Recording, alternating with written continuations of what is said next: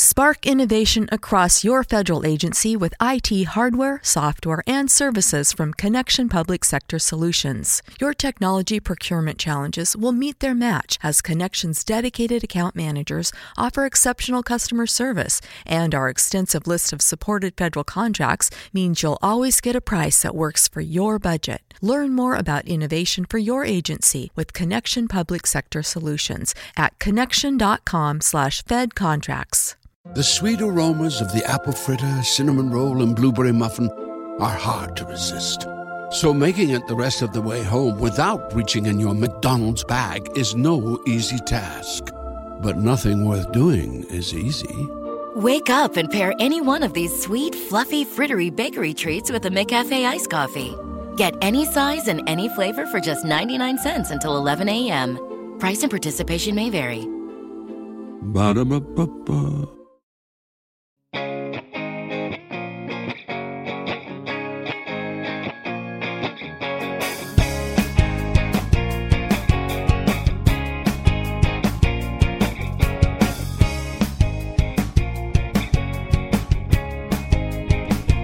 Welcome to another edition of Two Up Front, presented by Sports Radio America. I'm Baxter Colburn. This is Simon Provan. Simon, it is an exciting show today. We have a little brotherly love today as you will be welcoming in your brother for the hometown spotlight. yeah, Jake Provan. Yes, a, a man known far and wide throughout the United States and the soccer world. We'll have him on in a little while.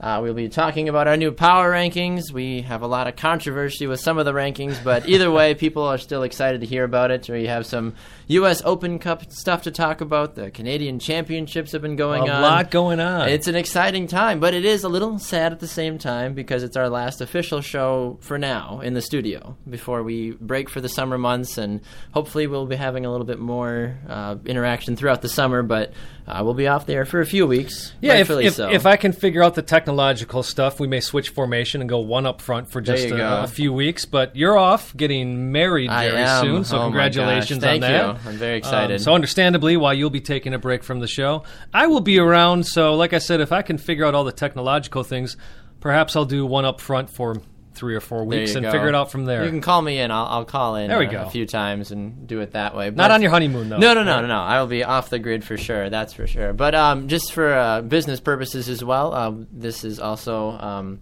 an exciting time for us because we are officially on Sports Radio America. I don't know if you heard the announcement last week, uh, but we are on Sports Radio America officially. Uh, our show will be airing on Sports Radio America on Fridays from 3 to 6 p.m. Eastern. So just so you all listening Yeah, out there are very well aware. exciting. So we're very excited for the folks at Sports Radio America for giving us this opportunity, but uh, multiple other, other places that you can check us out on. You can download our podcast on iTunes.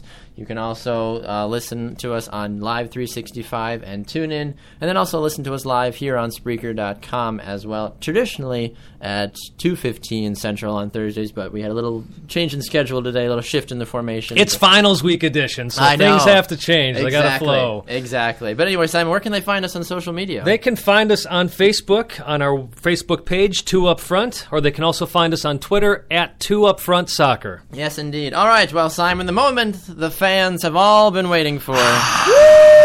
we need like a, a vuvuzela, mm, something. I don't know, but we'd like to officially welcome in your dear brother, your your older brother, correct? One of them. I've One got, of them. got three older brothers. Your This is, multi uh, brothers. So yes. I will let you give your brother the proper introduction. all right, so this is a man that I have uh, certainly, obviously, grown up with being my brother.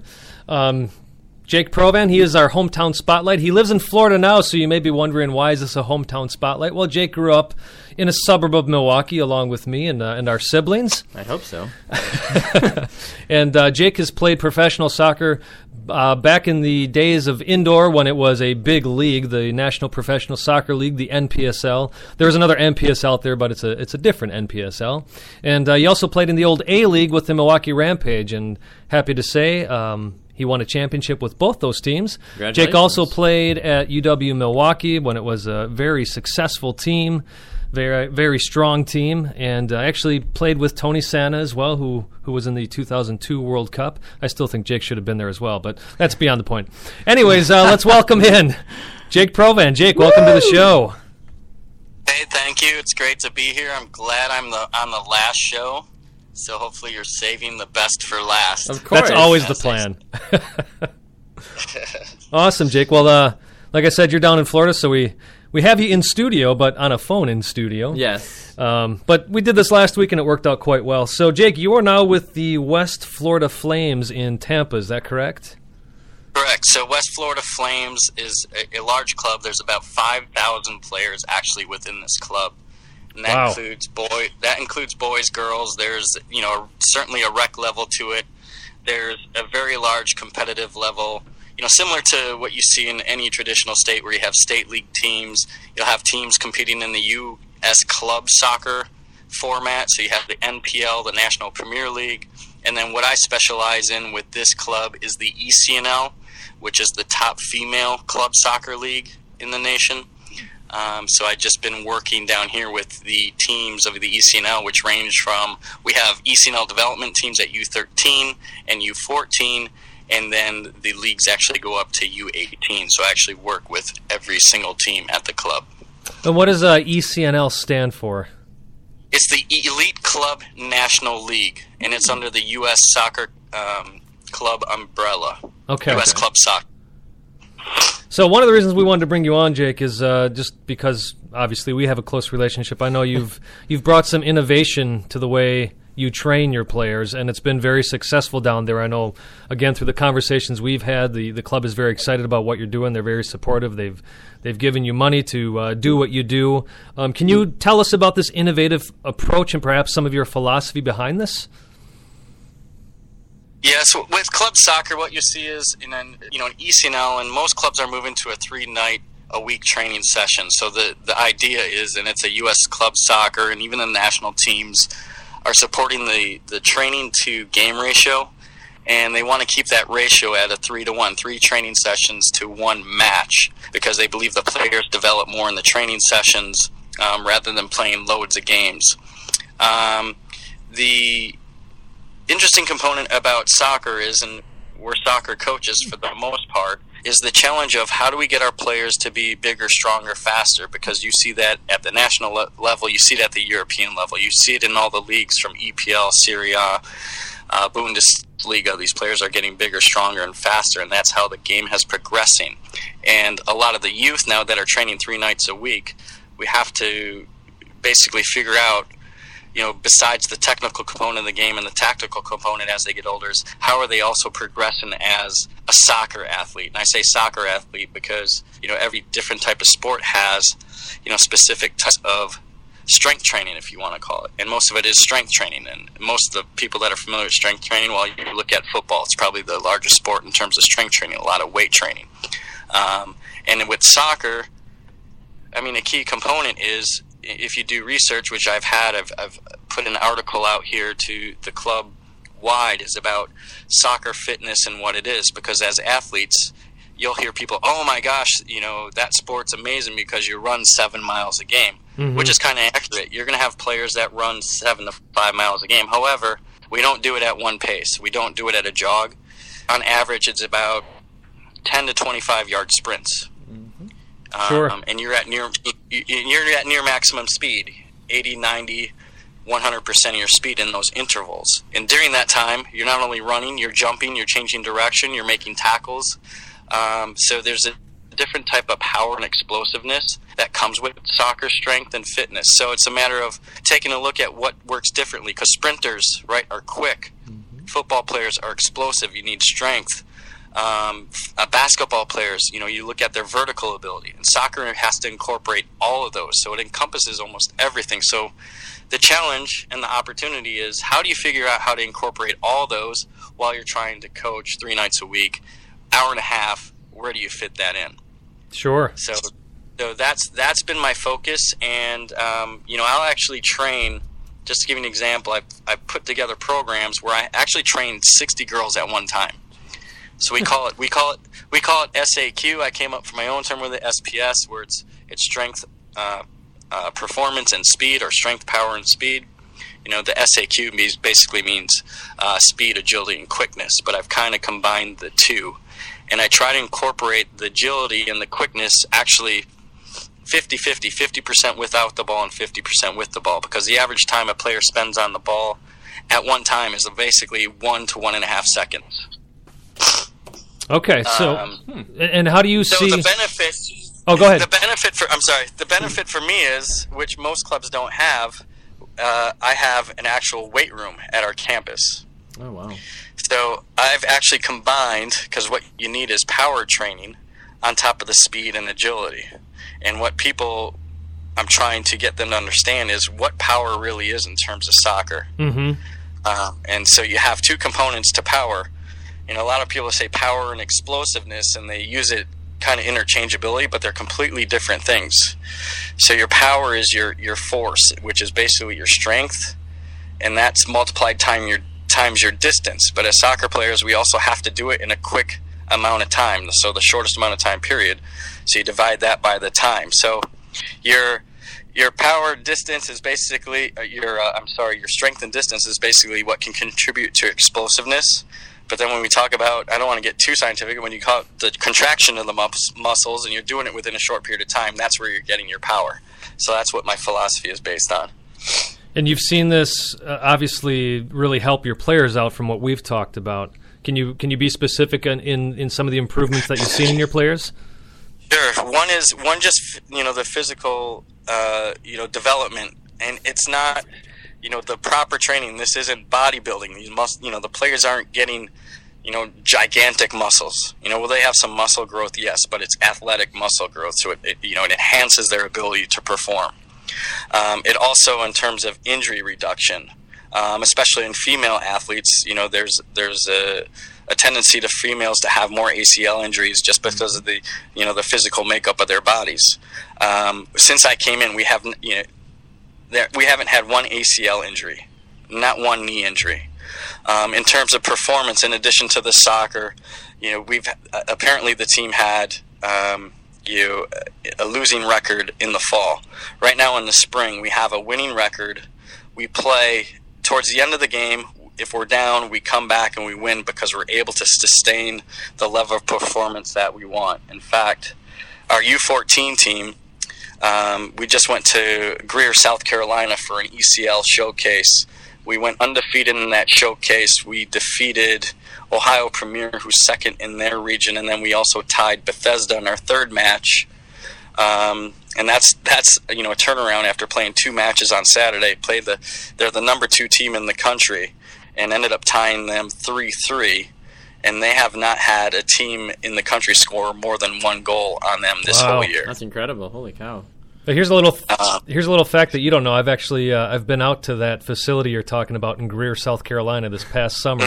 It's a pretty nice facility they got down there, from what I remember. Yeah, it's yeah, it's it's huge. So it's part of uh, CISA, the Carolina Elite Soccer Association. Um, a, a tremendous complex, great pitches.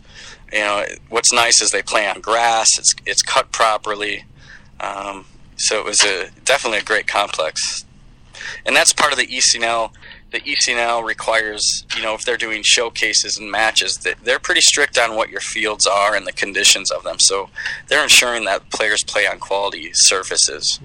Yeah, that's something we need to see more of up here in Wisconsin. Is is we, we have you know like FC Wisconsin, they've got their artificial turf, which I guess up here where you got the winter that that helps. But um, boy, it's there's there's still some facilities you go to, and these are supposed to be top level facilities, and you see guys twisting their ankles because they're stepping in a hole that just shouldn't be on the field anymore. So it's great to hear, at least on the East Coast, down in the Southeast, that they're taking this aspect of it seriously because that's got to be part of the development, right? Is is playing on on surfaces that allow you to play the game. Right. If you're working on a younger player's first touch passing ability, the ball's bouncing and they can't control it properly, it's very tough to teach technique, which is you know it's that's critical from your your young ones, your academy players, if you want to call them that, up to your U13s, where technical the game should be focused on the, the technical aspects. So yes, I mean we have we have the benefit of weather down here. Sure. Uh, for sure. So it, it's easier to maintain outdoor pitches and, and having decent surfaces. You know, the Midwest, you know, at a disadvantage weather wise. Even if you put the turf fields in, you're still dealing with winter, which lasts long. So you got snow on those turf pitches. Who's Sure. plowing them off? You have to plow them off. Um, and then in the summertime, when it gets hot, I mean, players know that rubber burns the bottom of your feet, and it's difficult to play on in the heat. So yeah. you know the the thing for the Midwest, Wisconsin, Minnesota, and you know Minnesota's doing a great job is they're putting full fields in domes. Yeah, Right. So that way you can you can train year and without any of the weather, uh, you know, the inclement weather that affects the development of those players. Now, Jake, a question for you. Um, it's in terms of as you continue to bring players up throughout the ranks, at what age do you, as an organization and as a coach, try to start looking at really solidifying them at one or two specific positions? Because obviously, with kids, as they grow up, they want to be. Everybody wants to play forward. Everybody wants to score goals. But at what point in time? And what age group do you really start trying to sift through the kids and say, all right, you're more of a defender, you're more of a goalie, you're more of a forward? What what is the best age usually at that point? Yeah, you usually, you know, starting at U13, you want to experiment a little bit. So I would say, you know, your younger guys, if clubs are starting at U6 with like grassroots, micro soccer, whatever you want to call it, um, U6 to U13, there shouldn't you there shouldn't be any position, um, you know, restrictions on players. You want it to be free flowing. Focus on the technical side you know, and that's why there you, we emphasize small-sided games because you want them to experiment, interchange. Um, you know, and my philosophy of that is, hey, look, everyone defends, everyone attacks. Everyone's a defender, everyone's an attacker. Um, but once you start getting to that U14 age, you definitely have to. You'll start to see, you know, what their traits are and where they where they'll be more successful. Um, but even at the U14 age, you know, I was just doing player evaluations for our younger age groups at the ECNL showcase. And then during the evaluations, the coaches will rank the players. But then I take a look at the rankings, and you know, without looking at their rankings first, I'll start rating the players. But I'll do it in terms of, okay, I think maybe this player that's playing in midfield could actually be a better center back. Um, so you're still kind of experimenting that U14 age in terms of positions. Um, I think U U15 and above because you want to get more tactical in terms of your games because they should be set technically that's where you're going to start focusing more on specific positions. That makes sense. Have you tried to do any implementing of futsal at all uh, for your players, just for the growth? Because right now in Wisconsin, futsal has kind of had a, a major explosion. explosion. Yeah. yeah.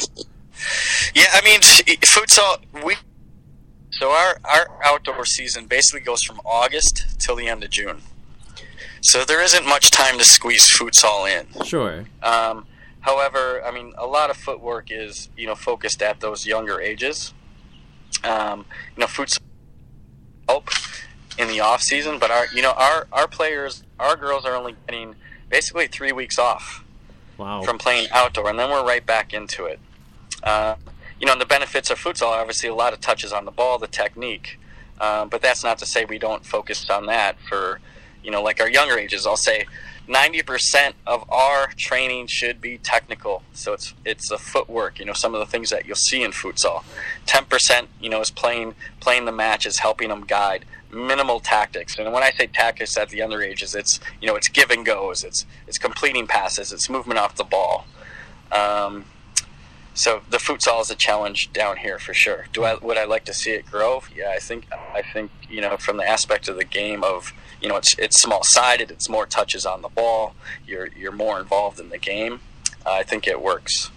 So uh, this is a this is a good launching off point then, Jake. Um, you played with Milwaukee Rampage. You played with the Milwaukee Wave, and again, when I was introducing you, I was talking about how that's when the indoor game was really carrying the game of soccer. You know, I, I will still say without the indoor game, I don't know if soccer would exist at the level it does today. It really carried things through from the collapse of the of the old NASL to the launch of MLS. Uh, but you also played outdoors with the Milwaukee Rampage of the old A League.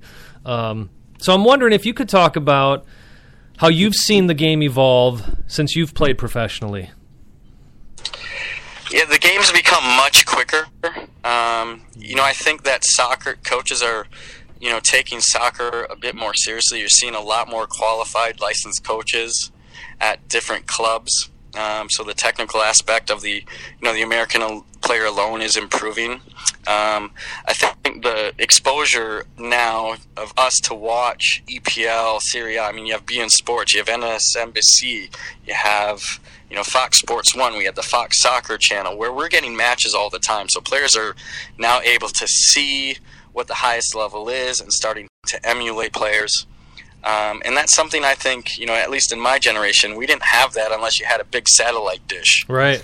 or unless you in watched the back. And unless you and you watched get some- VHS tape of 101 great goals. right, right. What's so It was tough. And now we have, you know, players have idols. I mean, you, it's amazing how many kids are walking down the street, Man U jerseys, Real Madrid jerseys, um, you know, Chelsea jerseys. So the the the game has definitely picked up in terms of exposure. Mhm. So I think that's why you're seeing our talent now start to peak at a much younger age versus me, where I think you know guys were still you know peaking in the pros, you know, at 25, 26, 27.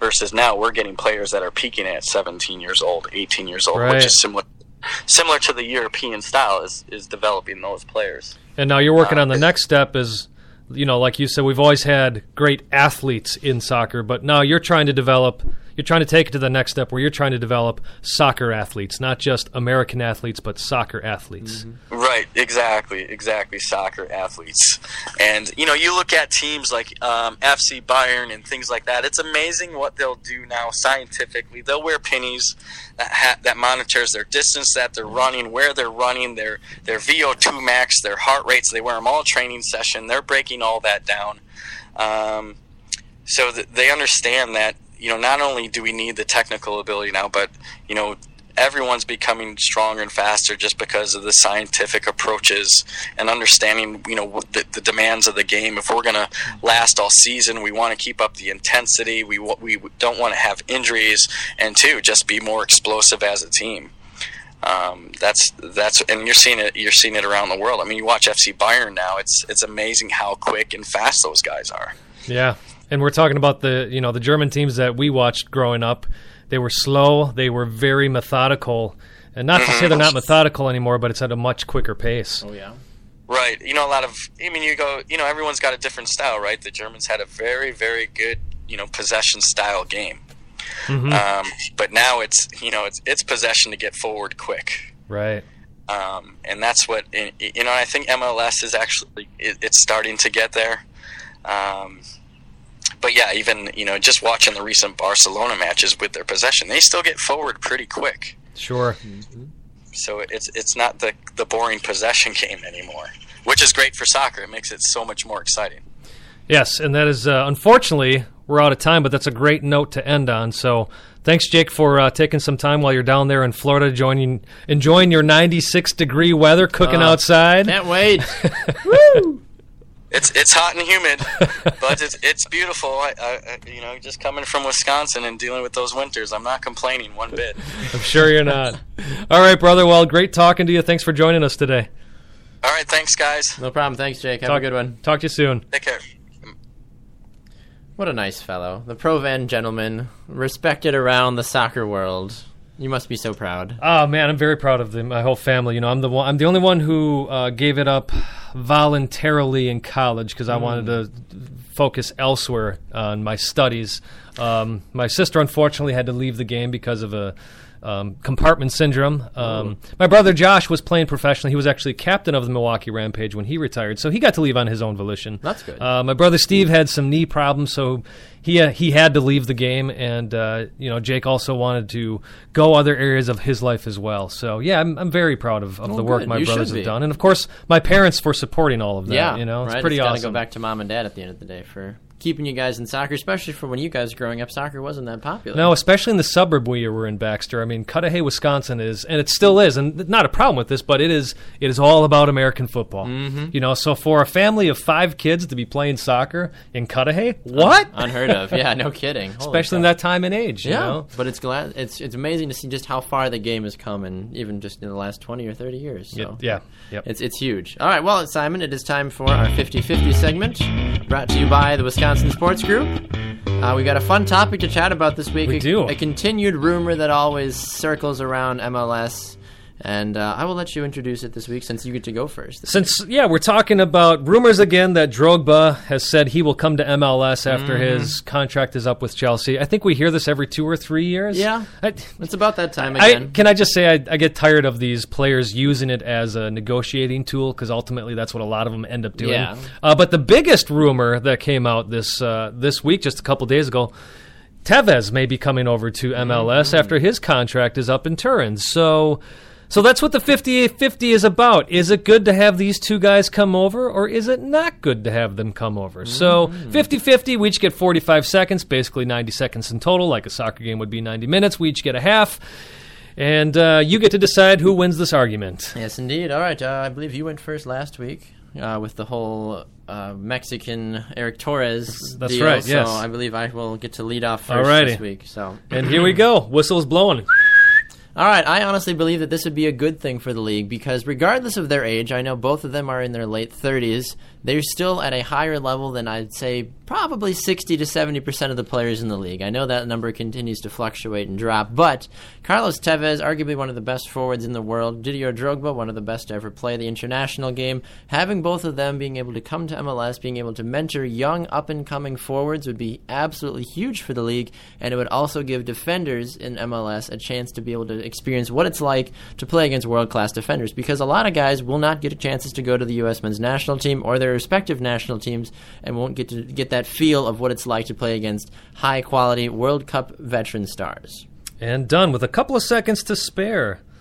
All right, you know what? Let's just jump right into mine. Sounds good. And then we'll talk about it a little bit. Ready, go. I don't think this ultimately would be good for the league. And actually, I'm going to surprise people. I, I am sick of the league being looked at as a retirement league. But you see young guys coming over. LA Galaxy just got a young guy from West Ham who's an American. Mm-hmm. You see Kevin Doyle coming over from Wolverhampton. You know, not an old guy. Uh, Drogba is 38. Tevez is actually only 31. So by the time you come over here, 32, 33. I say I'd like to have Drogba because he is a bit more of a name for the general public. Tevez, however, even though he's younger, I can't stand his attitude. Mm. He's gotten better. He's gotten better, but when he was at Man City, that, that guy was nothing but a whiner, and I got sick of watching that. MLS doesn't need a player like that. Drogba, however, yes, I agree with you that he could he could teach these young guys how to go about the game. Time is up. All right. Interesting. Yeah, no, I, I, mean, I think Tevez is just too selfish of a player when it gets down to it. I don't I don't think he'd come over here expecting to help the league like other players Yes. have. And not that they should have to do that, but I just I see him being as somebody who just wants the light shined on him, Ah. and that's it. And that's the nice thing about new players that have come out. Hopefully, Kevin Doyle won't be like that. And Giovinco has not really proven to be like that. Not at all. But we'll find out once Steven Gerrard and Frank Lampard show up in just a few short months. The British invasion, it's coming. British invasion, yeah, yeah. We'll we'll see. Like I've always talked about, you know, that mid-season acquisition. It's always interesting to see these guys have to adjust to MLS. We even saw that with Clint Dempsey having yeah. to adjust back Struggled. to MLS. Yes, Yeah. indeed. All right, well, we're going to take a quick break. When we come back, we've got a lot of fun stuff to talk about. Our new power rankings, the Canadian Championship, and the MLS Weekend Review. This is Two Up Front, presented by Sports Radio America. Don't go anywhere.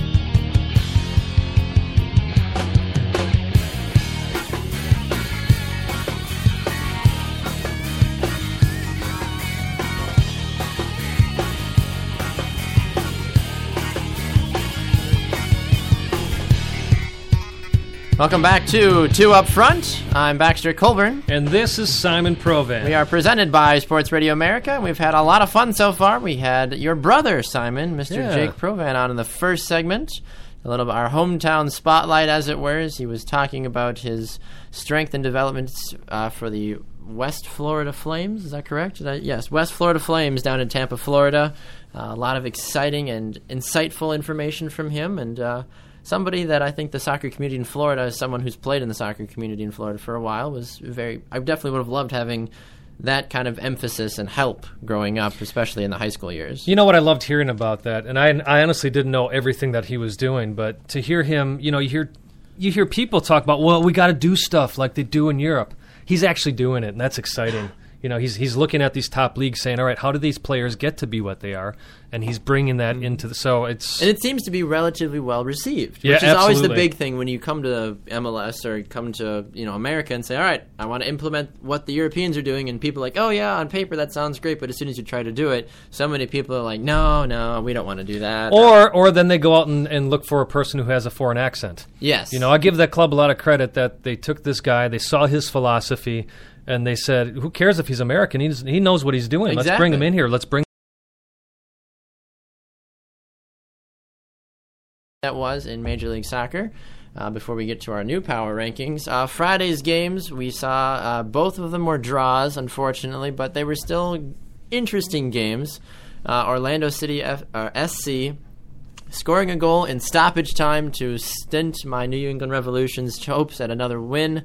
Uh, that game goes two to two. I wasn't completely thrilled by the Revolution offense in this game. They did score two goals, but at the same time, letting in a late goal like that defensively, Bobby Shuttleworth was not in a good position defensively. Aurélien Collin should not have been as open as he was in the middle of the field. No, but you got to feel for Orlando a little bit. I mean, they had how many weeks where they lost a game in that Mm-hmm. final thirty seconds? So for them to come back and get a draw on that, Uh, it's it's good for them. Yes, yep, absolutely. And then looking at the other Friday night game, the Colorado Rapids and San Jose Earthquakes, I think we both took the Earthquakes to win that game. No, I, I called a Did draw. you, did you call a draw? Oh my gosh! Of course you did. that did. pulled me even with you in our predictions record. Of course you did. Why, why am I not surprised? I'm really not surprised anymore. San Jose, though, and Colorado tying each other. Colorado still would be in the fifth seed in the uh, Eastern Conference. Or have they jumped up now? Would they be the fourth seed now? Let's see. The Colorado Rapids. Would They have be 10, points. They would be the fifth seed. They'd be the fifth seed. That's just yeah. so there you go. And they are just to clarify, they're last place. bottom in the West. Literally the worst team in the West Conference. Oh my gosh. It's pretty scary that Toronto FC would still make the playoffs at this point because it certainly Yeah. doesn't seem like that they that And they Chicago. would. And Chicago Fire, yeah. And, but well, again, you look at who's on the outside, Look who's too. under them: Mhm. Orlando City, New York City,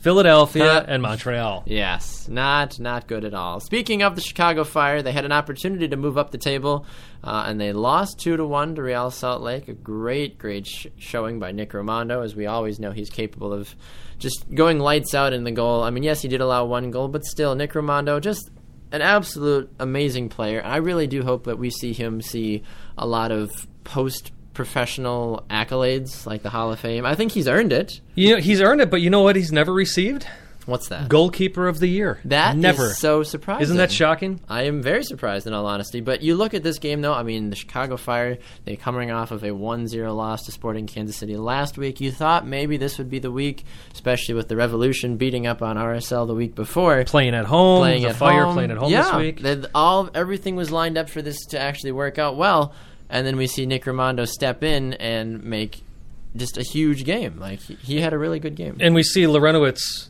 The only goal for the Fire is off of a PK, and that so was in you the can 88th take minute. that for what it's worth. Right. It, it- but it's amazing. We keep talking about how the Fire just can't find the goal all of a sudden. They've got 14 shots on goal this game, three of them on target, but none of the, well, one of them being Yeah. a PK. Which is such a And- that's a whole nother topic. And then you look at RSL, they only have five shots on goal, two of those on target, and they both go in. They made the most of it. That's what you need to do. That is it. Uh, speaking of uh, people that put shots on target, Portland Timbers put in two goals against Montreal, so I'm sure you're happy about that, Simon. Ecstatic. Called it. Uh, talked about how Valeri's back. I think that's going to have something to do with it. And what does he do? Mm-hmm. Scores First game beautiful back, goal. beautiful goal, right foot, just wraps it around. That is right to the far side. yes. Yeah. So I've got high hopes. Then again, it's against the Impact, so Take we shall see. worth. Right. Take it for what right. it's worth. Um, but in the Western Conference, points are, are key. So those three points will be huge for the Timbers. Uh, looking at the DC United Sporting Kansas City game, those b- teams tied 1 1. I think both Simon and I were hoping for a little bit more of a clear victory because we are on the fence of Sporting Kansas City. We feel like they're a good team, but at the same time, they're just missing that one like big win against a big team. Right, And this would have been the, the platform to do it. This would have been, you know, they're they're playing away, so it's still a, it's still a nice away draw against Sure. a, a very a good team that you can still continue to argue with me if you want, but they still haven't lost. In, No, they're. I mean, they're doing all right. They're doing all right. Um, so yeah, this would have been the game, and I will say, you know, we keep talking about the East versus the West. You'll see in our power rankings, we've got three teams in there from the East, and obviously DC is one of them. Mm-hmm. Um, then you got Sporting Kansas City, who they're one of the lower teams in the West, but still they come into DC and they grab a draw. which is absolutely huge. And I think it's going to be very good. They're going to look back at that game in the remainder of the season and say, you know what, we were able to go and do that, you know, that one-one draw with DC, and I hopefully they'll be able to gar- garnish some more momentum from that. And you know you got to give credit to Dom Dwyer. He finally scores another goal, and it's a it's a big goal. You know, Mm-hmm. it brings that draw in DC. Absolutely. All right, looking at the game, the only game this week, Simon, that did not see both teams score a goal, Who else? but the Vancouver Whitecaps and the Philadelphia Union. What a thrashing Vancouver It was laid. I three mean, it to was, zero. Talk about going into the Lions' den. But you know what? When you play bad teams, you can very easily fall into that trap of playing to their level. Yeah, Vancouver exactly. said, "Nope, we're using this game to get ourselves back on track. and track." they needed it, and they absolutely went crazy. So good for them to be able to grab that win. Now, Simon, arguably there were two or three, two and a half games this week that were you know game of the week Right, nominations. right. Looking though. The Columbus Crew and Seattle Sounders. Columbus is up 3 1 in the game. Seattle comes back, makes it 3 2. But how huge is this for Columbus to defeat a full strength Seattle Sounders team? It's that's big time. You know, we talked about last week how we're not up as up on Seattle as other websites are, especially MLSsoccer.com. um, this game reminded me of the Denny Green comment that he said against the Bears way back when when he was mm. coaching the Vikings. They are who we thought they were. Give them the crown if you want, but they are who we thought they were. That's how Baxter and I feel about Seattle. And I promise you, it's not just because I'm a Portland fan. No. We have not been sold on the Seattle team like others have. I mean, Columbus had 25 shots in this game. How and does yeah, that even happen? Seattle had 12, which is usually a lot. But yeah, how do you allow a team 25 shots, 13 of, 13 of them on, on target? Yeah. Stefan Frei had 10 saves in this game, so I mean, from his aspect, he was a very busy man. But the man, the myth, the legend, Kei Kamara, scoring twice in this game. Scoring game. twice. Clint Uh, Dempsey did did also score two times, but at the same time, I feel like his performance is outshadowed because of how well Kamara and the crew played. Yeah, I mean, it's, you know, I, I, am starting to wonder about Frei a little bit. Yeah, he had 10 saves, but it's also tough, again, when you're getting 13 shots, when your Yeah. defense is allowing 13 shots on goal. It is. You only can do so much as a goalie. You need your defense to be able to step up. Uh, speaking of which, the FC Dallas defense was able to step up as they defeated the LA Galaxy two to one. Uh, another game, Simon, where we were both kind of on the fence. We're like, you know what? Maybe FC Dallas will finally get back to their normal ways. Oh, maybe the Galaxy will get back to their normal ways. And sure enough, FC Dallas. FC Dallas, you know, they're boy, they're a strong team, and we'll talk about this a little later. I, I think that they they're they they definitely have found their footing again. Yes. you know, it's they're at home.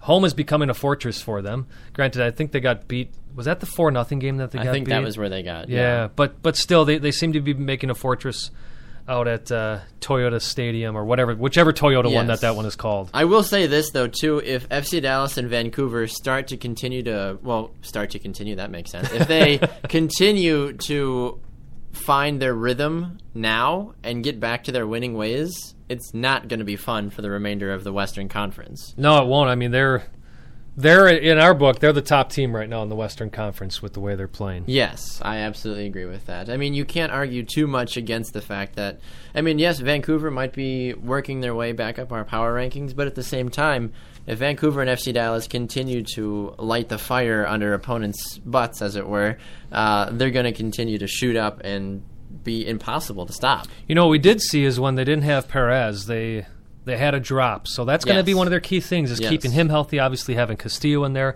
Perez did get a goal this game in the 77th minute, and that's the other thing too. I mean, LA had this game all the way up until then. Yeah. it wasn't until the 77th minute where FC Dallas put those two goals in there. But as I've talked about, as I've argued with with you, it doesn't matter when you score the goals, As long as you score them. Exactly.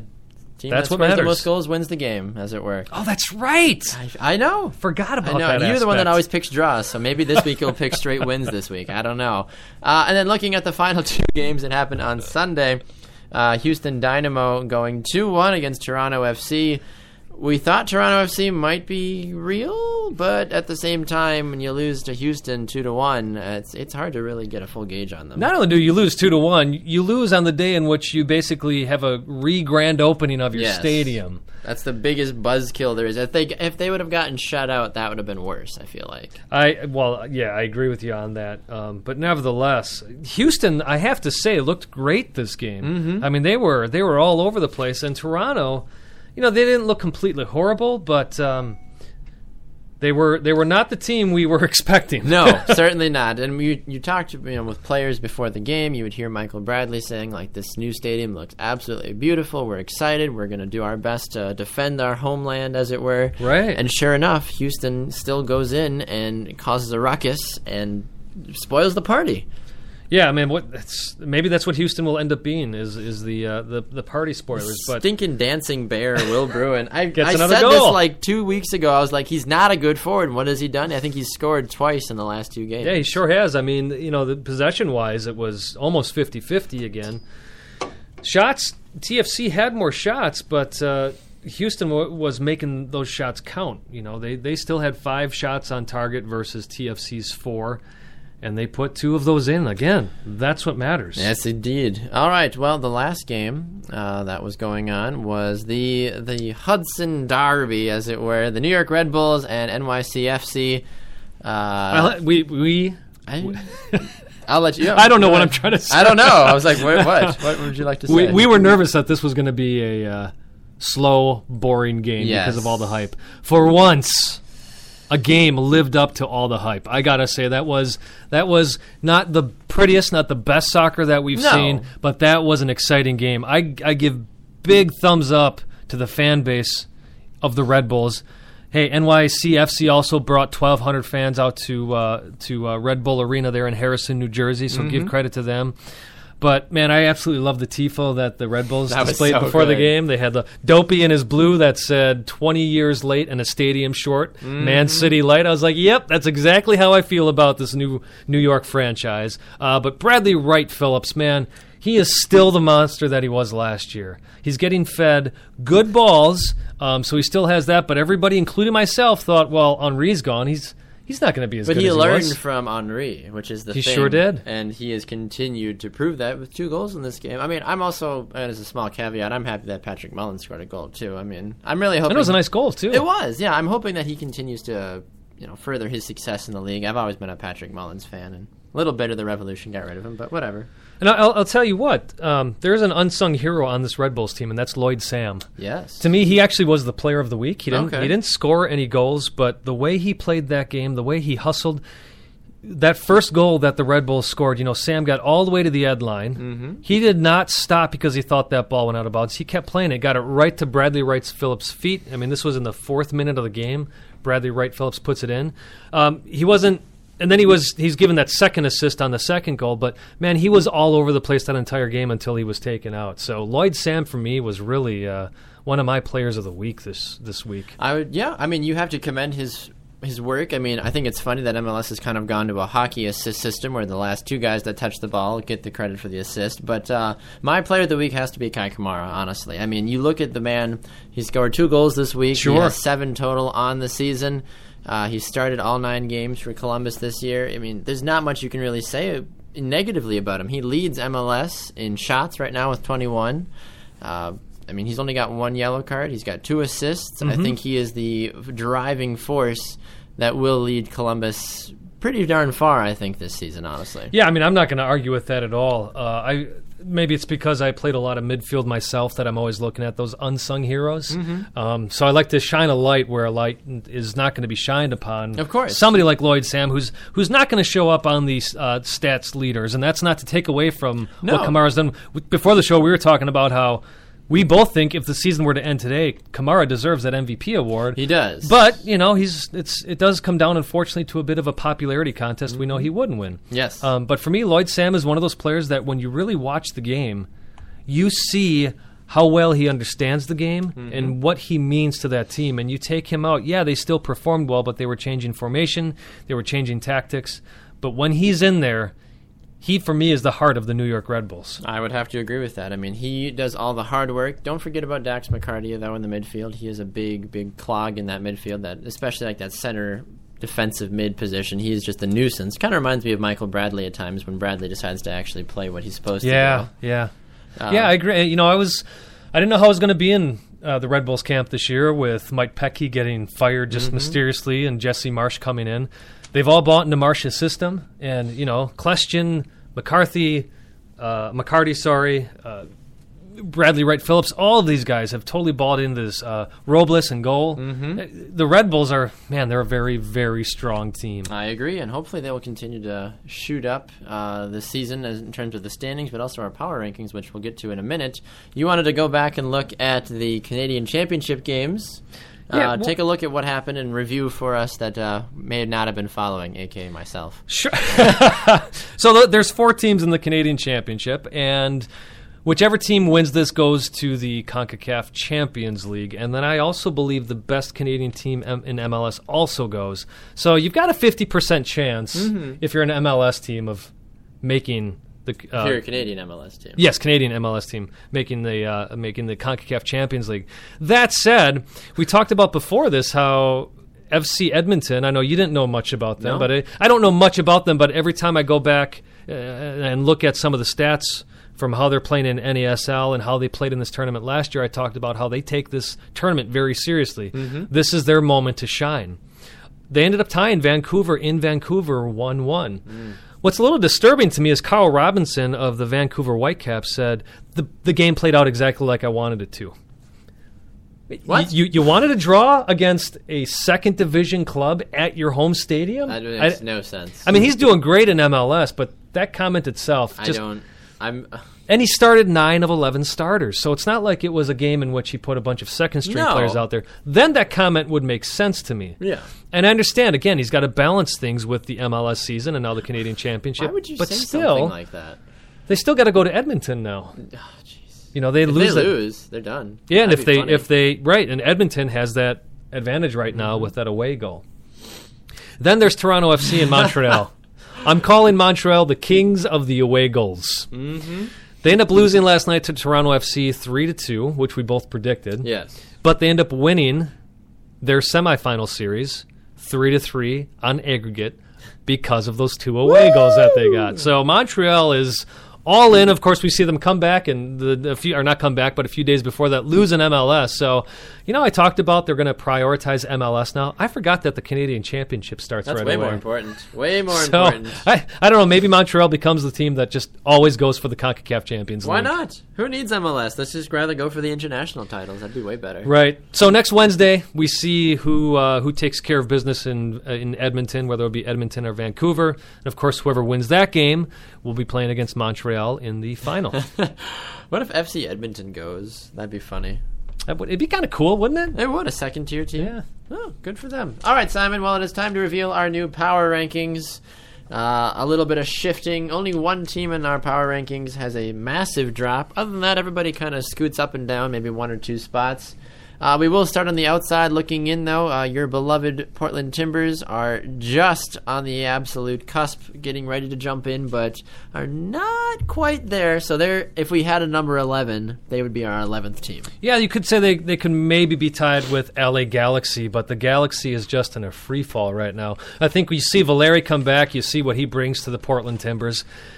They're if they can keep winning, they'll be up there. Obviously, well, that's a really stupid statement, isn't it? Obviously, if they're winning, they'll make it in there. But you know what I'm saying? They've, they've been you draw after draw and after draw. That makes sense in your head, Simon. Yeah, as long as they keep winning, Thanks. they have a good chance of winning games. I, So I'll let you introduce number ten. okay, thank you. I feel I feel like that just is becoming the thing now. I will always introduce this team. Uh, number ten, dropping six spots, the biggest drop in our power rankings, is the Seattle Sounders. Now, some of you are saying, "Well, why is that? They won, you know, they or they they lost. I'm sorry to Columbus Crew, but they've been winning games up to that point." Well. When they go in and actually play a high quality opponent, look what happened. They ended up they were down three to one, and then came back. Right, and and the other part of that is again we go back to that game with Portland. Yes, It was not like they exploded on that game. Uh, the week after, they, they had a good game. But the biggest reason there was that drop is we we kind of gave them the benefit of the doubt last week. Yes. But even we were saying then we don't know if they should be this high in the power rankings. We think others are seeing a team that we're just not seeing.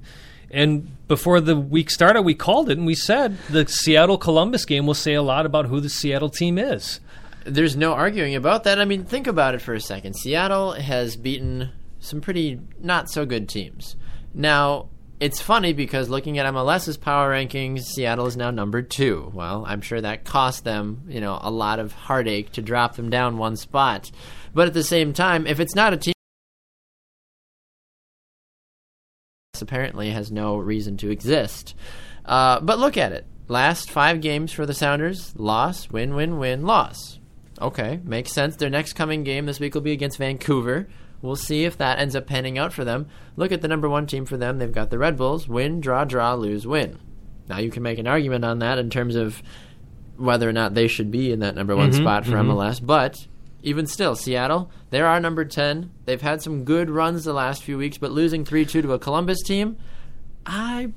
I, they're not. No, Columbus, you well definitely deserve that victory. Right, and, and you look at the teams that Seattle has beaten when they had their three-game winning streak. Yes. Okay, so they beat Colorado three-to-one. Such a good win. They beat Portland at home. We've talked about that Barely. game till it's dead. So, yeah. And then the other team they beat is New York City FC, who's, Oh, who's wow. horrendous. What a great team. It's not like these are wins, like you were saying. It's not like these are wins over DC United. It's No. not wins over the Revolution or FC, Dallas. or anybody. Had they Or beaten Columbus Colum- Crew. Had they beaten Columbus, I would have been far more, you know, okay with them being higher in our rankings, but they're not.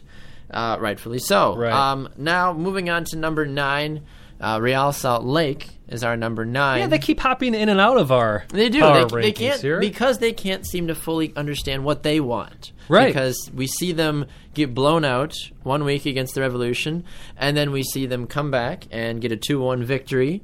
But they haven't had a bad last stretch of games, though, have they? Simon? No, they've had two draws and a win, and their their win again was away at Chicago Fire. We both thought this was going to be a draw, a very low scoring affair. Not that it was a high scoring affair, but it was it was a good game. Yes. Um, technically, they had they played two games last week. They drew LA Galaxy That's 0 right. 0, and then they won 2 1. So, in that regards, getting four out of the six possible points, not too bad. and we'll see the same philosophy applied to our number one when we get there. Yes, yes, indeed. Moving up the list to number uh, number eight, we were just speaking about them, the Vancouver Whitecaps. If I'm honestly concerned if they catch fire like they're alluding to, I know they only beat Philly three to zero, but even still, I'm I'm a little scared. In all honesty, if I was a Western Conference fan and Vancouver starts to pick up some fire here, Sure. I mean, they've got two wins in the last four games. One of those was against Real Salt Lake. Yeah. Um, and again, we're not quite sure who Real Salt Lake is. They had a loss against DC United, but who hasn't lost to DC recently? yeah, Uh, then, then they had a draw as well in there, and of course, then they have their 3-0 win. So yes, you're playing Philadelphia, but they destroyed them. 3 0, though. If it had been a 1 0 game, I'd have been like, okay, they don't even deserve to move Right. from. I think they were in 10th. they were a yep. spot last week. Now, looking at who they play this week, they do play the Seattle Sounders this week. So this would go back to that argument we were making about just how good is Seattle. Cascadia Cup, big excitement. You know, I know a lot of Cascadia fans will be thrilled about this game. But this is a, a true test for both Vancouver and Seattle to see just how good they are. So, uh, moving up from there, number seven on our list, up two spots. You keep thinking and believing about them. I'm not opposed to them, but I just want to see more. I, well, I agree with you. Uh, It's it's not so much that I believe that they're a great team. I just don't think they're as bad as people are making them out to be. I suppose. Um, you know, they they were in our rankings already. They drew with Colorado, and that was away. yes. Um, who hasn't drawn with Colorado? Just like wasn't lost to DC. Just saying. But All right, okay, Yeah, okay, you're right, speaking right. about who, Simon? The San Jose Earthquakes. Yes. San the Jose Earthquakes, yes. Yes. Um, I, I think that people really do like them, though. I mean, what's not to like? Dominic Kinnear has come in and done a great job for the organization. Chris Wondolowski, I think, has done an okay job. Not lights out, but he's doing an okay job for you the know, team. You know, innocent. We thought he'd be doing a lot more this season. He I've had a a great little first week. with him, yeah, yeah. Um, but you know what? They it's not like they've gotten worse. No. it's not like they've improved. So they still move up two places. Why would that be? Well, because there's been a few teams that fell out. So really, they're not moving up because they played lights out soccer. No. we're just not going to punish them for having a draw. Yes. No, I mean they they lo- they drew the last two games. They drew. Oh, I'm sorry. They beat Houston 1-0 because they played two games last week. They beat Houston 1-0 and then they drew Colorado 1-1. So again, four points. yeah, not terrible. Uh, number six, Simon. Uh, the former East, now West team. Not the Houston Dynamo. No, no, no. Uh, the Sporting of Kansas City, uh, SKC, Dom Dwyer, all those lovely gentlemen. Graham Zusi, who, in my opinion, has not had a good season so far. Yeah, Little- I- I and Matt agree. Besler as well. Little, little upset about those guys. But anyway, This is, well, this is another team too, where we're just we're still they, uh, we don't think they've truly found their identity. look at their last five games though: draw, lose, draw, win, draw. And that last draw again was in DC. Yes. So one one. You can give a little bit of credit to them, Mm-hmm. but at the same time, when you carry those that many talented players, their midfield is very, very talented. Benny Feilhaber, Paulo Nagamura, you've got Graham Zusi, you've got all kinds of players that can cause issues, but they're not putting it all together.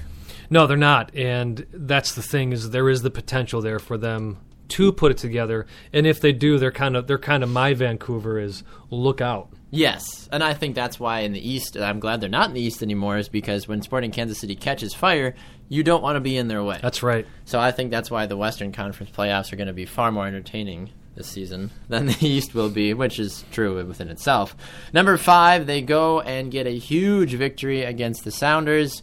Columbus Crew are now our new number five. I, if there's anything, I would maybe make a small argument to bump them up a little bit, but the four teams in front of them also aren't doing too terribly That's either. the tough thing. One through five in these power rankings, it's always a little bit difficult for us. So we go back, we think about, all right, well, we had this team here, they went and won. Mm-hmm.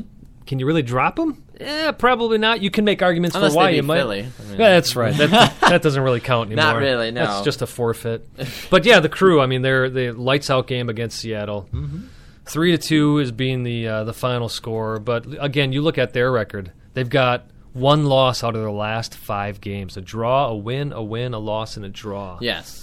I mean, and, and they're what- playing. They're playing San Jose at San Jose on Saturday, so eh, that'll be a good test for them as well. I think so, especially on the road. I mean, for Columbus, I think that's a true test of a team when they're winning games. It's like, okay, go on the road, especially on a West Coast game, and show us how good you are. Mm-hmm. Uh, moving up the list, number four on our list now is FC Dallas. Yeah, we've talked about maybe they should be a little bit higher because they do play in the West, so they have a tougher schedule, and they're playing lights out soccer right now. But we're still looking at those three teams above, which we'll get to, who are all on uh, very good streaks right now. So, you know, you look at the standings. The West is just so powerful. We already Oh, yeah. talked about this a little bit. Um, so maybe again, we, we, we need to reevaluate this as the season goes on. Maybe we give more strength to these teams in the West that have these great records. Um, and you know they they do have a possible early v, uh, MVP candidate in Castillo or Perez. So Both. this is this is a stacked team that is playing great, and we have them at number four. They do, and they have a true test this week as they play the Red Bulls. So we'll see. We'll have to keep an eye on that, and we'll get to that. Our predictions in our another, next segment. another good week of soccer. Oh yeah, love that. All right, uh, number three for us. My New England Revolution are down uh, two spots. Uh, two spots? One spot. One spot. one spot. One Yes, spot. I one don't know how to do math. Three minus two is five. I'm glad you're calling yourself out this. Thank show. you. Yeah, not like last week where I was like, Simon, what are you doing? I'm like, sorry, I didn't mean to make you look weird on the air. Anyway, yes, the Revolution are down uh, one spot. They are in the third after their uh, 2 2 draw with Orlando City. Uh, their last five games, Simon, draw, three wins and a draw. Not too bad. I Not- mean, the not offense all. is starting to click. Juan Agudelo, Charlie Davies, Kelyn Rowe. Lee Nguyen, I don't know where he is still. Waiting for him to come find himself again. But Well, Chris- he's sitting out right now. Oh, That's what he yes. is. Yes. He's sitting out for a bigger contract. which is stupid. You know, I have to. I know a lot of people don't care for Alexi Lalas too much, but I have to give him credit. I was listening to his comments on this, and he talked about how last season they ripped up Nguyen's contract and gave mm-hmm. him a bigger one, so he got paid for that already, and now he's sitting out again because he put up 18 goals last season. You haven't been doing it yet. You can't just come in and say, you know what? I know you guys paid me more last year, but now I want even more. No, You- you, you- have z- he has zero grounds to argue for that. there's a point where you have to commit to the club. yes, And- absolutely. and he's not right now. No, and I'm a little disappointed with that, especially that he was an MVP candidate last year, and now we see him acting like a child. Come on, Lee, get it together. And yet, and yet, here's the thing working against him. Yes. I mean the Revs. Yeah, they didn't lose in their last five games. They haven't lost in the last eight games. yeah, and then it's because of their midfield. He's almost becoming not needed, which Right. is even inter- more interesting. Right. You know, you see young players like Scotty Caldwell, who's continued to emerge. Chris Tierney spent a little time in the midfield. Kelyn Rowe, an exciting prospect. Jermaine Jones. They've got some guys that can make goals happen without Lee Nguyen on the field. That's right. So, I don't know. Don't think he's doing himself any justice. I don't think so. Lee, get it together. Get your butt back out there. Anyway, uh, our new, uh, our number two, uh, they are up one spot. They were three last week. The uh, New York Red Bulls, after their 2 1 defeat in the Hudson Derby, 2 1 win over NYCFC. Uh, they've had an interesting run of their last five games, Simon, haven't they? They have just one loss in their last, uh, well, any loss on the season. Yeah. just one loss on the season. I To think, the who? To who? Who beat them, Simon? Uh, was that the New England Revolution? Yeah, Oh, yeah, that's yeah, who it was. The New England Revolution. Oh, that's right, because New England played them after Oh, they had that's right. what It was their third game in eight days. That's, That's right. What it that's right. I forgot about that. Oh, makes so much more sense now. Anyway, so- And and who did uh, New England draw against this last uh, week? one of the worst expansion teams in the game. Ah, darn it, Orlando. darn it, Aurélien Collins. well, that's the you. reason. That's the reason New York goes to number two and the Revs fall to three. You can't um, draw. You can't draw against Orlando, especially when the team that we're debating here, the New York Red Bulls, they beat. Yes, they beat an expansion club, New York City FC. But there's that emotion that's part of that game Yes. that they got to fight through. And they played one man down for near well for more than an hour if you if you add in stoppage time, and they still came out ahead as victors in that game, Which is Th- huge. That's why they moved to number two, and the Revs dropped to number three. Yes, indeed. All right, and then our new, well, no, our, our they've stayed. They have. stayed. They our have. number one this week, uh, as they were last week, is DC United, which is ironic because they are number five in MLS Soccer And they dropped. rankings. Four spots. They dropped they dropped four spots, which is mind-boggling to me. They they it's not like the draw that they had midweek was against a horrible team. No. Mm-hmm. it was Sporting Kansas City, and then they yes they beat Orlando, who's played a short game or a couple of games in a few short days, but DC was on that same schedule. So I say DC United got four points out of a possible six. They're ranked number one. They were ranked number one on MLSsoccer.com. Not that we have to keep comparing ourselves to that. Um, We're better. but but you can't drop a team when they have a strong weekend like that on, on short days. Yes. No, I, I absolutely agree. All right, so our new power rankings for you are at number 10, the Seattle Sounders, number 9, Real Salt Lake, number 8, Vancouver, number 7, San Jose, number 6, Sporting Kansas City, number 5, Columbus Crew, number 4, FC Dallas, number 3, New England Revolution, number 2, New York Red Bulls, and your second straight number 1 is DC United. Let us know what you think about our power rankings on Twitter at 2 Upfront Soccer or on Facebook at 2 Upfront. We're going to take a quick break. When we come back, we have last week's prediction winner for you. A new champion has been crowned, Simon, and we will offer our our predictions this week. You're going to offer whiskey? Yes, I'm offering whiskey. It's been a long week. Finals week is in the books. Get me a drink. We're going to a break. We'll be right back.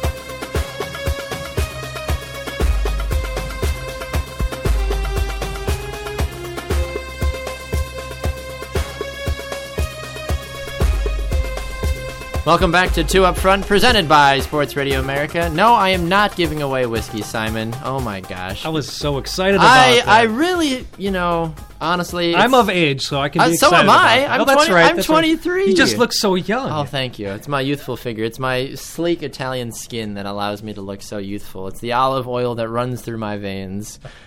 Anyway, Oh, um, you have some exciting news for us, Simon. You have last week's MLS predictions winner. We do, yes. Uh, so the week before it was Thomas Formoso, Mm-hmm. who had eight correct picks out of 11. Uh, Thomas, you forgot to make one of your picks this week. by the way. Thomas! you forgot to pick the TFC Houston game. Ah, well. But anyways, uh, Matthew Ryan Evans. I don't know if that's actually what you go by, but you got your three names there, and I, I actually I think that sounds like favorite. Matthew Ryan Evans. Very eloquent. Yeah, so, so Matthew Ryan Evans gets nine picks correctly. Wow. Out of the 11. He so was even, nine oh, he two. was even calling draws. Come on. He's a smart, smart man. Great Ah. minds think alike, Baxter. So Matthew Ryan Evans, you just won twenty-five dollars to use at the uh, website shopfutsal.com. Maybe I had a little whiskey. I can't remember if I apparently. did. I think I thought I was drinking tea and That's what it Maybe was, right? was Anyways, Matthew Ryan Evans, congratulations! We had another seven people, seven people participate this past week. Um, Thomas was actually in second place, I believe. no, believe- Zachary Galloway. May, I'd have to Oh. go back and look, but uh, but that was that was as- astounding. Nine Yes. correct picks. I thought it was fantastic, and I, it's, it's always good to see some of your family getting involved too. I thought that you know your brother Josh Provan getting involved. Uh, just uh, it's nice to see friends that we know, but also see other people outside the Yeah. realm as well. So continue to tell your friends and have them play with us when we do our predictions as well.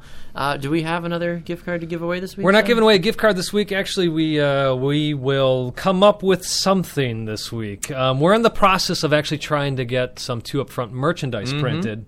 So my hope is that we can actually give away a two up front T-shirt. That would be or fantastic. a scarf or a hat. Ooh. So we're working on some business deals with that right now. Um, Yes, indeed. so you know, I say we we go forth. We have the contest.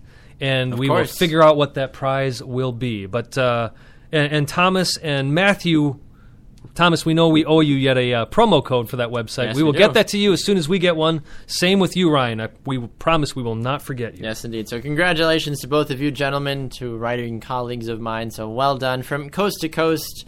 Uh, Matt Evans up in Seattle, Thomas out in Jersey. Uh, so, we are nationwide when it comes to that. Um, so, we have our new predictions for this week, We Simon. do, yes. Um, we will start it off here with the NYCFC versus Chicago game.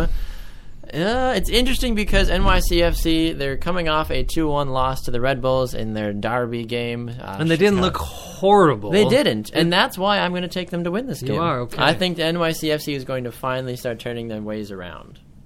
I, I, I just do. This is a tough one. I've, I've been. I was actually thinking about this on the drive in. So you know what I got to do with a tough one. Of course. Yep, just make it a draw. Of course. That makes sense. It's Chicago. They they still have Harry Shipp in there. You know, the, Shaun Maloney's playing quite good. They've got Sean Johnson back in goal. Um, the gymnast. No, kidding. Kidding. So, so uh, they they still have all the tools there. I don't think New York City can really uh, contain Shipp and Maloney at this point. no. Um, but I also don't know if uh, Chicago's back line can handle Villa Diskerud, all those guys playing. So that's why I'm going with the draw. Okay, fair enough. All right, well, Simon, I will have a first this week. I will pick my first draw ever. uh, I actually have three this week. Really? I do. Wow. I do. I do. Uh, I should go first. Well, never mind. Go ahead. Go ahead. No. What? No, I was going to say I should go first, but I Okay. already know what you're going to pick. You're going to pick a draw here. I am. Yeah. Now you know. Yeah. FC Dallas and the New York Red Bulls. I think this will be a high flying game, but I do think it will end in a draw. You know, this is one of those two where I'd say, oh, this is the game of the week. But there's a couple more in there. I think the Seattle Vancouver game, it's Cascadia. It's huge. That very well could be a great game as well. huge, huge. Um, but this, for me, is the quintessential game of the week. We've got FC Dallas. For us, the best in the, Mm-hmm. The West. two best teams. And, and Red Bull is one of the best teams in Mm-hmm. the East.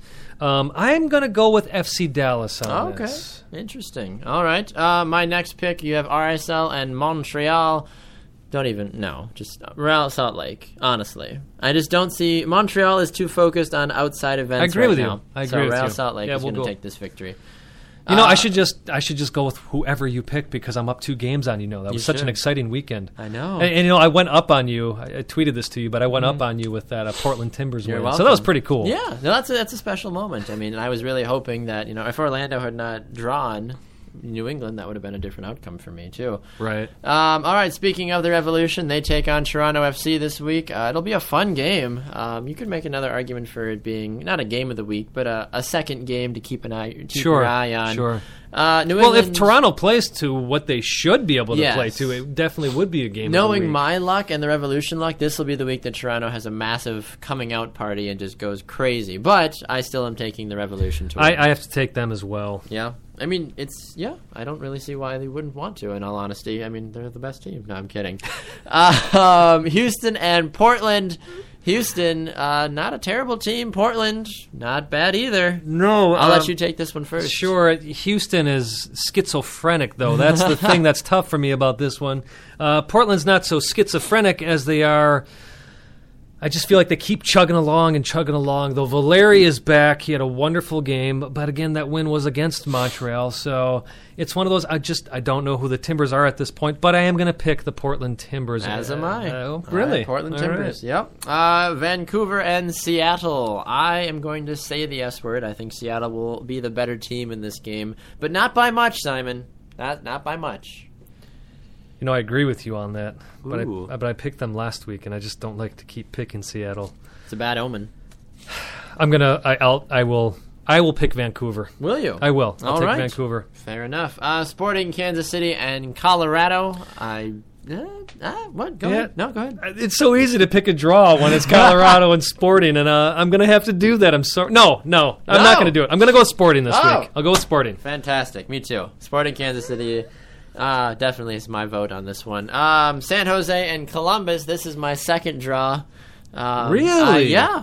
I don't. I think Hmm. Columbus on the road in San Jose. I think there'll be a little bit of midnight magic out out wide there in San Jose, and I think they will end in draw. I'm gonna call. This is my upset call of the week. I think San Jose is going to win this, and I base this purely off of the fact that Columbus is a quasi East Coast team. I know they would consider them. Most people would consider them East Coast. Some Yes. consider it Midwest.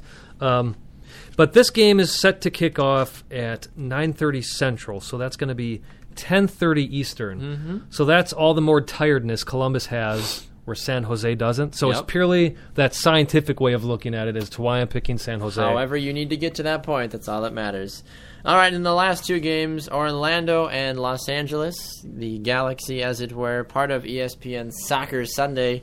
A little upset that Orlando's been on primetime television like, you know, 12 times Every already. week? Pretty much every week. It's like, game of the week, Orlando and. I'm like, oh, come on. At least we'll have that flex schedule Yeah. near the end of the season. So if, if you got teams that are out of the playoffs, Get them out. you'll get you'll get moved around. So, um, anyways, I guess I should Orlando? I should? I should pick one for this.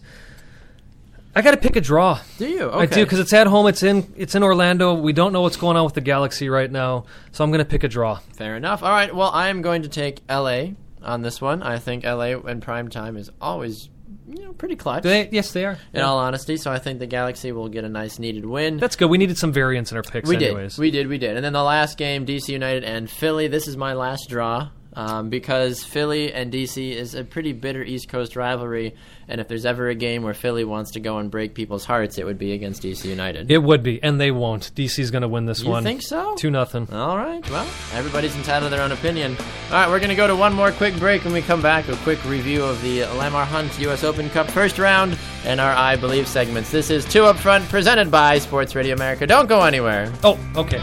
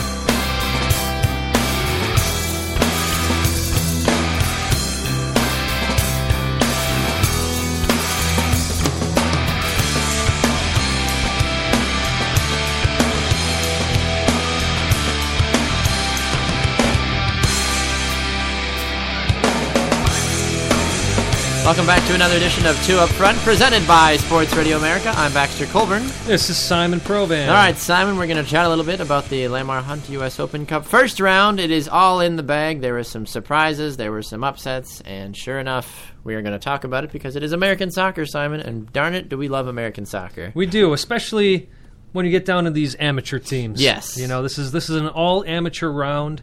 You got teams from the PDL, from the USASA, from the NPSL.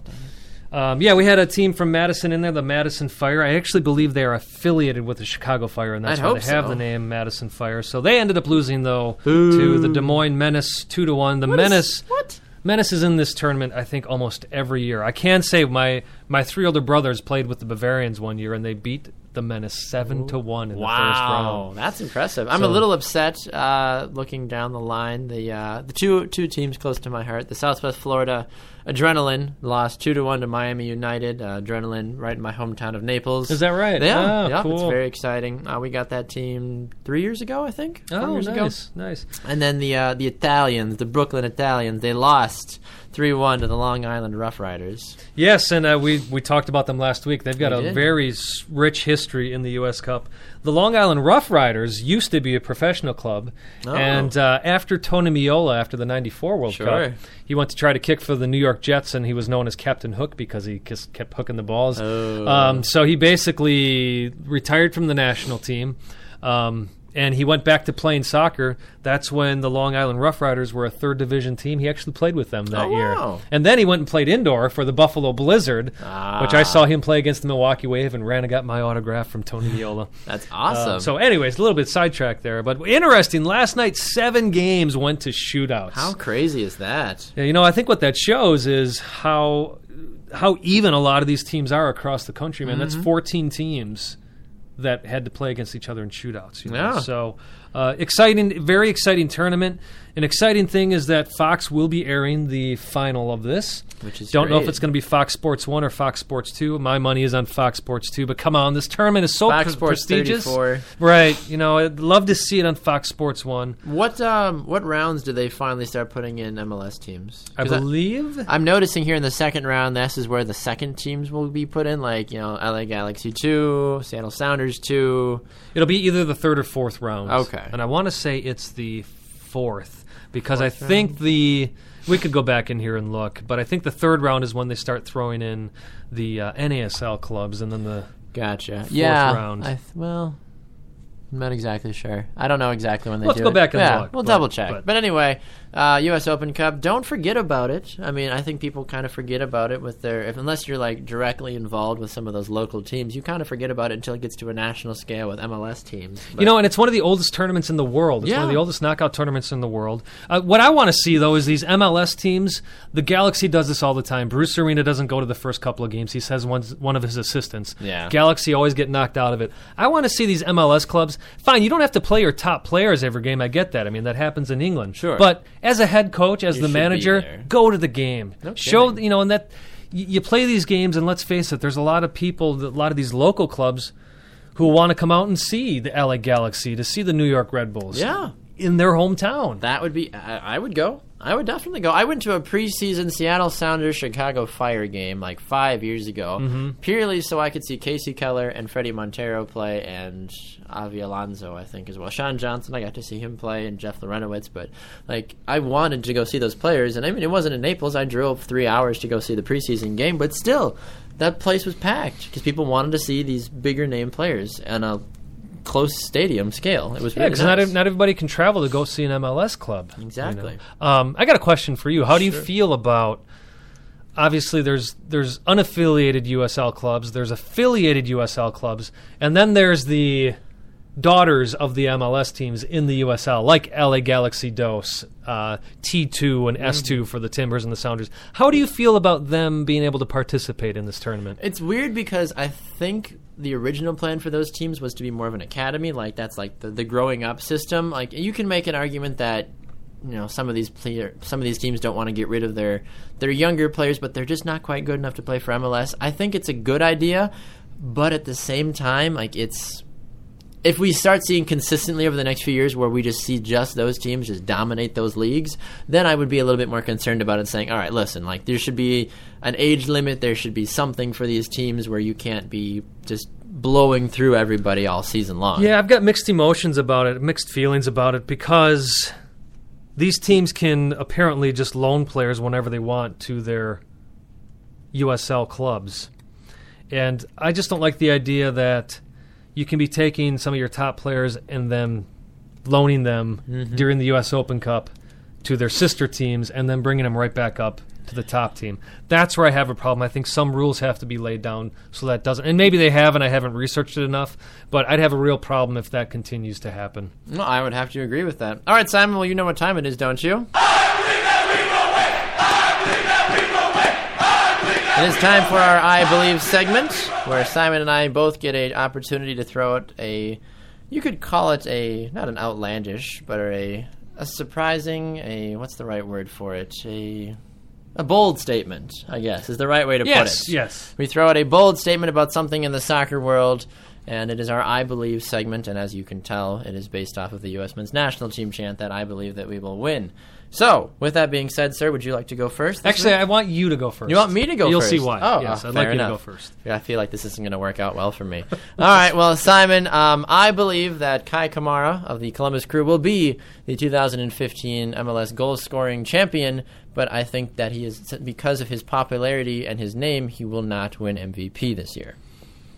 So, what do you mean by because of his popularity? I think that he is not popular enough. He's not a Okay. Robbie Keane. He's not a Thierry Henry. He's not a massive marquee name. Unless you are a die-hard MLS fan, you will be like, "Who is Kei Kamara?" I got you. Great for him that he scored these goals, but who is he? Yeah, and I, I'd have to agree with you on that, Baxter. I'm going to cheat a little bit. I believe two things this week. Oh, So I believe that the way my brother is going about his training in Florida is going to be a national thing that happens. We're going to hmm. see the great results from that, and people are going to start paying attention to that. Uh, since we're going to be off air, at least as a team, Mm-hmm. for the next four weeks, I just want to say I believe that you're going to have an awesome and blessed marriage. Thank you. And I want to congratulate you on that, and uh, you know, enjoy it for all it's worth. I will. I certainly will. Any any marital advice for me before we? Uh, You know, I don't have go? marital advice, but I do have advice for you while you're at your wedding. Okay. Make sure you take time. Somebody told me this once. It's the best advice I got. The day goes by so fast. You do all this planning, Mm-hmm. And then you get there, and the day just happens. Make sure you literally step back and just look at everything Mm. and take it all in. Make sure you take those moments because you don't want those moments to pass you by. Okay. Well, I appreciate the advice, Simon. It's been a pleasure doing the show with you, sir, and I look forward to the future of Two Up Front as well with you. Uh, we are going to sign off for today, as that music indicates. But before we do, Simon, where can they find us on social media? Social media, you can find us on Facebook. Our page is Two Up Front. You can find us on Twitter at Two Up Front Soccer. Yes, indeed, and we can, we are broadcast uh, Friday afternoons from three to six Eastern on Sports Radio America. So don't forget to check us out there. We're also broadcasting on Spreaker.com. You can download our podcast on iTunes as well. Well, a special thanks to your brother Jake for stopping by today and talking during our hometown spotlight. We talked about all kinds of crazy stuff, Simon, as we always do. Go back and check it out if you didn't get a chance to listen to the full episode. He's Simon Provan. I am Baxter Colburn, with our manager being the one above. We are two up front. Huzzah!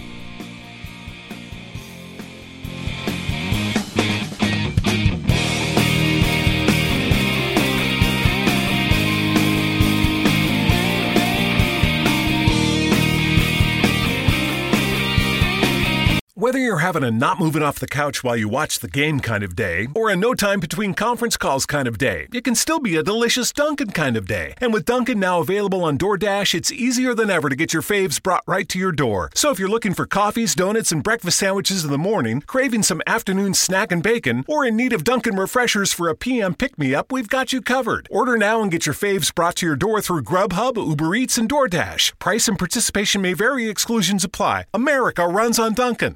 The sweet aromas of the apple fritter, cinnamon roll, and blueberry muffin are hard to resist.